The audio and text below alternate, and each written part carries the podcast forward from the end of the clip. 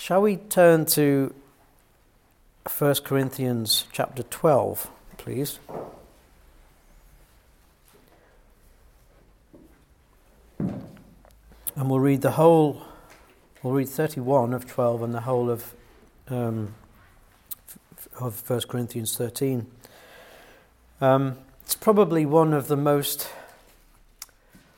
celebrated scriptural texts that there is.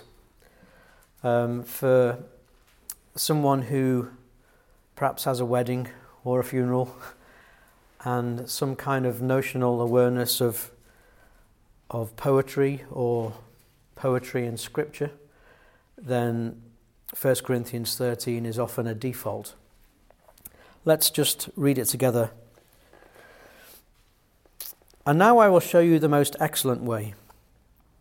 If I speak with the tongues of men and of angels, but have not love, I am only a resounding gong or a clanging cymbal. If I have the gift of prophecy and can fathom all mysteries and all knowledge. And if I have a faith that can move mountains, but have not love, I'm nothing. If I give all I possess to the poor and surrender my body to the flames, but have not love, I gain nothing. Love is patient. Love is kind. It does not envy. It does not boast. It is not proud. It is not rude. It is not self seeking. It's not easily angered. It keeps no record of wrongs. Love does not delight in evil, but rejoices in the truth. It always protects, always trusts, always hopes, always perseveres. Love never fails. But where there are prophecies, they will cease. Where there are tongues, they will be stilled. Where there is knowledge, it will pass away. For we know in part, and we prophesy in part.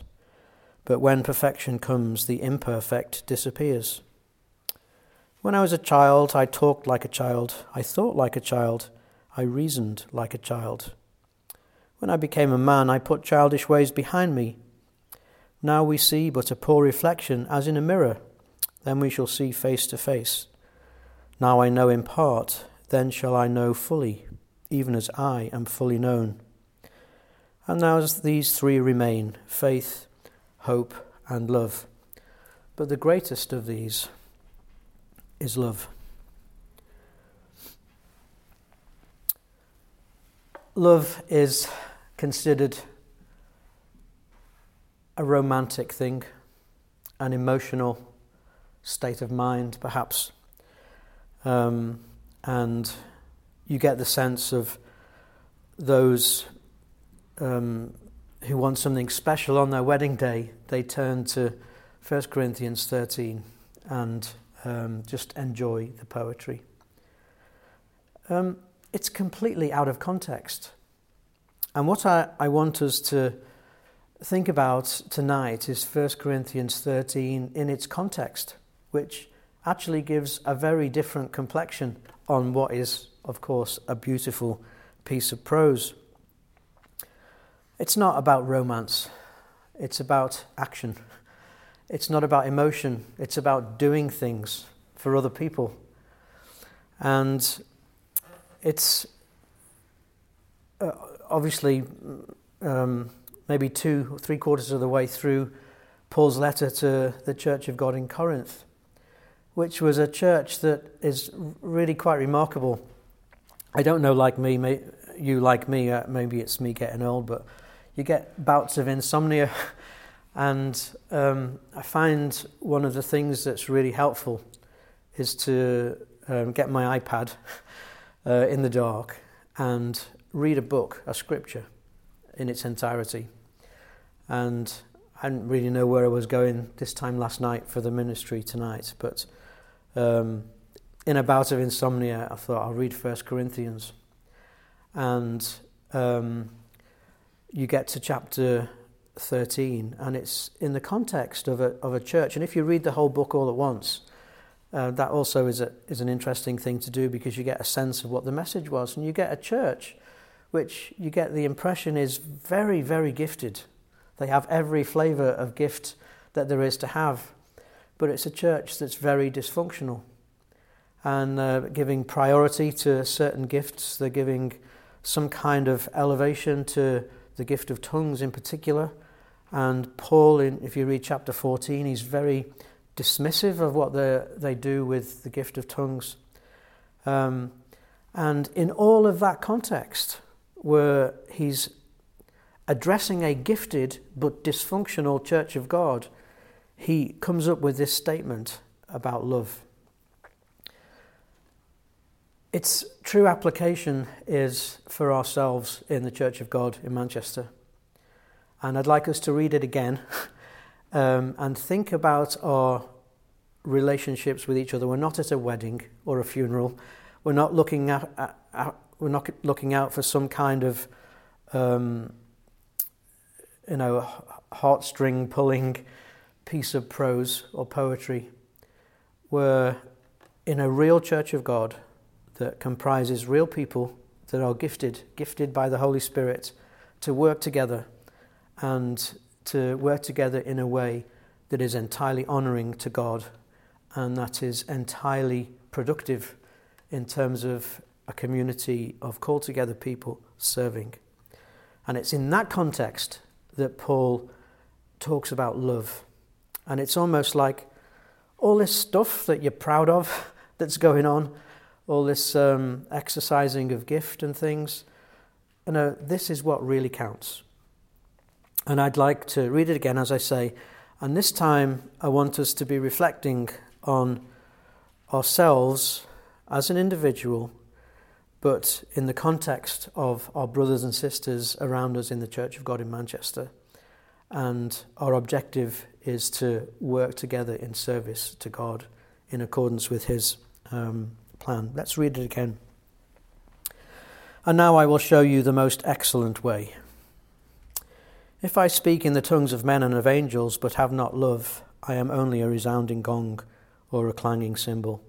If I have the gift of prophecy and can fathom all mysteries and all knowledge, and if I have a faith that can move mountains, but have not love, I'm nothing. If I give all I possess to the poor and surrender my body to the flames, but have not love, I gain nothing. Love is patient. Love is kind. It does not envy. It does not boast. It is not proud. It is not rude. It is not self seeking. It is not easily angered. It keeps no record of wrongs. It does not delight in evil, but rejoices with the truth. It always protects, always trusts, always hopes, always perseveres. Love never fails. Where there are prophecies, they will cease. Where there are tongues, they will be stilled. Where there is knowledge, it will pass away. For we know in part and we prophesy in part. But when perfection comes, the imperfect disappears. When I was a child, I talked like a child. I thought like a child. I reasoned like a child. When I became a man, I put childish ways behind me. Now we see but a poor reflection, as in a mirror. Then we shall see face to face. Now I know in part then I shall know fully, even as I am fully known. And now these three remain faith, hope, and love. But the greatest of these is love. It's the apostles' aspiration for people in a church of God um, who, to his frustration, or dysfunctional. And please, I think the Church of God in Manchester is far from dysfunctional. I think it's a, it's a great place to be. The, the challenge is um, to what extent is our, is our community characterized by the love that the kind of love that Paul uh, was saying to the people in Corinth You, you're consumed with the wrong things. The most excellent way is down to our behavior and our practical activity with each other. I think there's some really great examples um, in our present situation of opportunities to show love, and it's it's practical love. And I want to. I'm aware this is an introduction to a prayer time. Practical love, prayer is a big part of it, but it's active, proactive, um, well thought through prayer that has the interests of, of other people at heart. Just two other scriptures. Roman, uh, sorry, uh, John 13, verse 1. And this is a nice scripture th- to think about its context as well. It's written by the Apostle John in his old age, reflecting back on his experience with the Lord. And in, uh, it's in the upper room. And uh, at the beginning of his account, his now 50 year old memory of uh, what the upper room was all about, um, he says in verse 1 of chapter 13, it was just before the Passover feast. Jesus knew the time had come for him to leave this world and to go to the Father. Having loved his own who were in the world, he now showed them the full extent of his love. I think I've said it before that for the prior three years and all the memories that John would have had, um, he would have so appreciated the practical loving kindness that the Lord demonstrated to his disciples and to everyone he encountered. Just meeting people at their level, exactly where they were, and being what they needed. And John reflects back and says, having loved his own that were in the world for those three years, he says, now we start to see the full extent of his love. He loved them to the end, or loved them to the uttermost, or other expressions.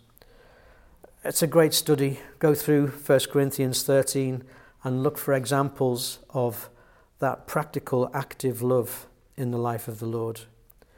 And you, you can work it through in the upper room ministry from his interaction with Judas, from his washing the disciples' feet, from his interaction with Peter, um, from the uh, institution of the remembrance, from the promise of the Holy Spirit um, from his prediction of his own death and the um, rejection of him, uh, and then the restoration. And a, a whole, in John's mind, now a mature disciple with a whole lifetime of service.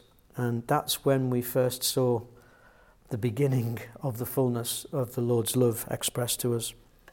Go to verse 34 of John 13, and the Lord says, A new command I give you Love one another. As I have loved you, so you must love one another.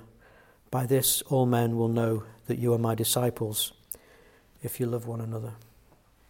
The benchmark is his love. And it's not about romance or emotion. Um, it's not about poetry. Uh, it's not about songs or however the world might dress this up. It's about practical relationships and action uh, between those that we love. Um, I feel so privileged to be one who, in a limited way, has experienced what the fellowship, fellowship is like in other places.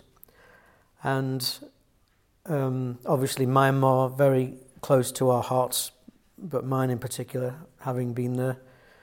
Um, you get a sense, like, like in no other context, of what this love is like. Hard to explain. You get it in Manchester Assembly, I really believe that, but you kind of go to a place, maybe for the first time, and there's an instant click. I was talking to a, um, a business client today who knew me from Emerson days, and he said, What do you miss? It's two years, imagine that. Um, and I said, well, maybe the people. And then I'm thinking, actually, I don't really miss the people. it's a shocking thing to say. I spent 25 years with a, a group of great people, but it's not love. Um, this that we've been called into um, is something that is at a different level. And I just encourage us to try and think of these scriptures in their context the John 13, the 1 Corinthians 13 and their context is all about our relationships with each other and how we um, support in very active, practical ways each other when the need is there.